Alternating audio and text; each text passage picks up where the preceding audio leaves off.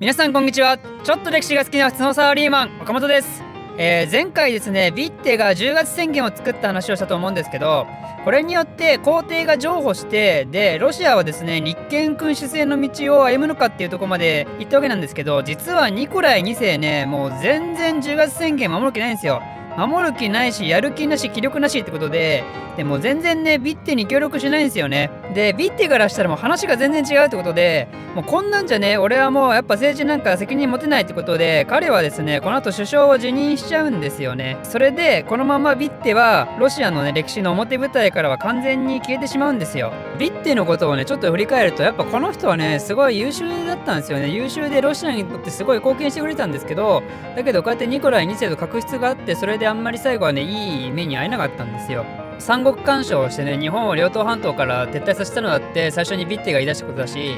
であとは日露戦争の講和条約のポーツマス条約だって、まあロシア負けてるのにね負けてるのにあそこまでロシアにとって有利な条件で条約を結べたっていうのもやっぱビッテの功績だしで何より彼は第一革命をねしっかり抑えることができたってところでだからすごい最後にはロシアにとって貢献してくれた人なんですけどまあだけどニコライ2世からはちょっとうまく思われてなかったってことでまあ、最後はこんな不遇な目に遭ってしまったわけなんですよね。実際ビッテが首相を辞任する時もねその辞表をニコライ2世は喜んで受け入れたって話もあるしあとはビッテが首相を辞めてその10年後ぐらいに彼亡くなっちゃったんですけどだけどそこの葬儀にもニコライ2世参加しないどころかあの献花をね花を送ることすらもしないんですよ。で何よりニコライ2世はですねビッテが死んだのを知った時にですね彼は何を言ったかというと心の安らぎを覚えるって言ったんですよ。だつまりねニコライ2世にとっては第一革命をして暴動を起こした民衆もビッテも同じようなね敵だと思ってたわけなんですよ。自分の先制君主という立場をね脅かす共通の敵ぐらいにきっと思ってたんでしょうね。まあということでビッテの話はここら辺にしといてですねそのビッテの首相の後任はですねゴレムイキンっていう人でまあ、彼はねバリバリの皇帝派で皇帝の言うこと何でも聞く人だったんですよね。であとねヒゲがすごいのこの人。ヒゲがすごい。こんなすごいヒゲをね見たことない私は。まああんまこの人有名な人じゃないんですけど一つね大事なことをしててこの人何したかというとですね首相に就任したまさにその次の日なんと10月宣言をちょっと修正してですね皇帝の権限を高めてまた皇帝を先制君主にね戻しちゃったんですよ。でそんなことをするからいきなりね一番最初の国会だからドゥーマと対立してめっちゃね大荒れの政治的局面の中彼は辞任したんですよ。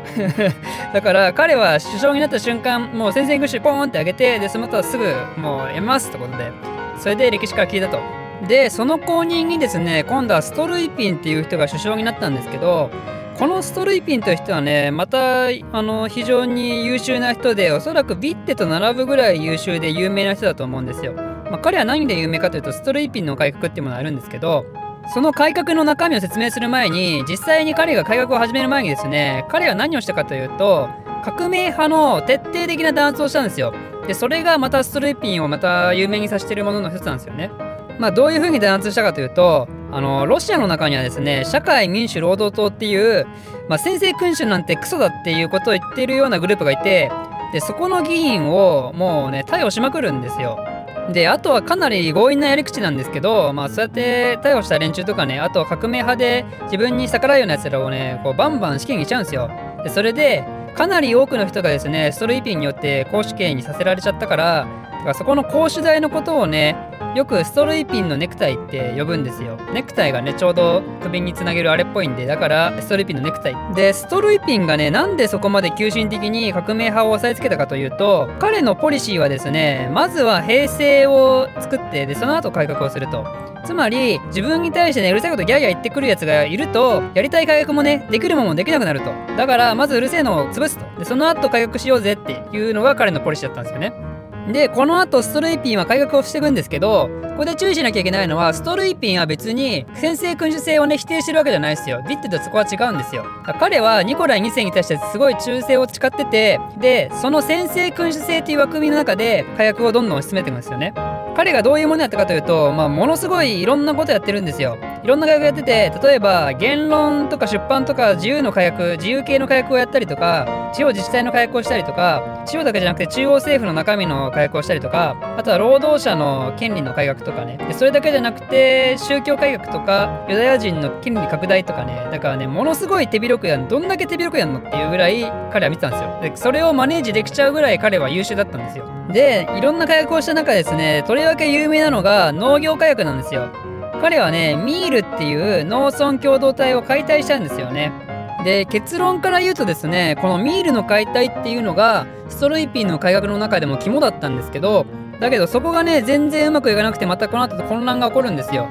まずそもそもミールって何よっていうところですけど非常に簡単に言うとですね農民たちの寮みたいなものであのそこでね集団で生活したんですよね。農村を作って、まあ、だからあの日本語で言うと農村共同体って言うんですけど農民たちがねグループを作ってでそれで集団で農業を頑張ってで連帯責任で税金を納めてたと。でそういう仕組みがねミールっていうものだったんですけど、まあ、ロシアのね伝統なんですよねこれは昔からある。ストルイピンは、まあ、ストルイピンだけじゃなくてニコライ2世もそうなんですけど彼らはね革命がもうね大嫌いなんですよ。革命をされるのがねもうトラウマなんですよね。だから革命になりうる可能性を潰したいんですよ。ということなんで彼はストルイピンは農民からの支持をね集めようとしたんですよね。農民にとって政府は農民のことをねしっかり考えてくれるいいやつだっていうことをね思わせたかったわけなんですよストレイピンは。だからミールの解体っていう改革をしたんですけどじゃあなんでストレイピンがミールの解体イコール農民の支持っていうことにつながるかと思ったかというとですね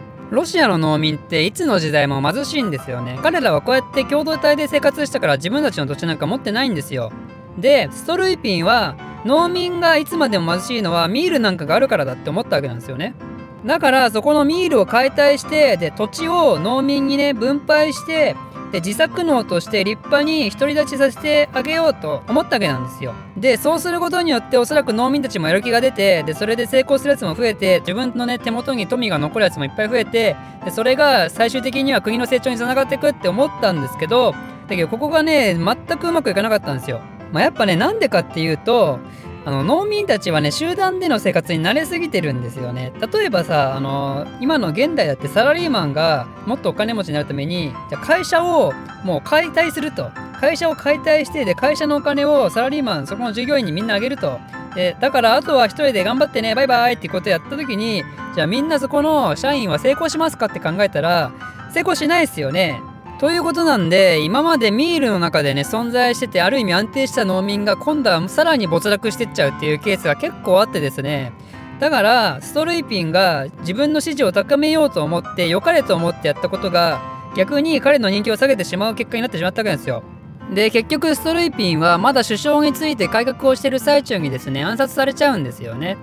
でついでに言うとストルイピンもですね最後の方はニコライ2世にあんまりよく思われてなくて確か暗殺された時ニコライ2世が近くにいたのかな。だけどその時もストリッピンが死んでふーんって感じであんまりあのねあれなんですよ。冷たくあしらわれたと。しょうがないよねみたいな。暗殺されてもしょうがないんじゃない？みたいなそんな感じだったらしくて。だからストリッピンもビッテも非常に推進力のある優秀な男たちだったんですけど、まあ、ニコライ2世からはあんまりよく思われてなかったと。でこうやって聞くとニコライ2世ってもともと民主のことなんか全然興味ないしで自分たちの側近もねあんまりよく思ってないし何そもそも人のことを信頼とかしないタイプなのかなって思いきやですねニコライ2世も実はこの時にものすごい信頼してる人物がねすぐ近くにいるんですよ。その人はラスプーチンという人なんですけどまあこの人の存在がですねロマノフ朝崩壊の大きなトリガーになってるわけなんですよ。ということでその話はまた次回説明したいと思います。この動画を少しでも面白いためになると思っていただいた方はいいねとチャンネル登録のほどよろしくお願いします。ではまた。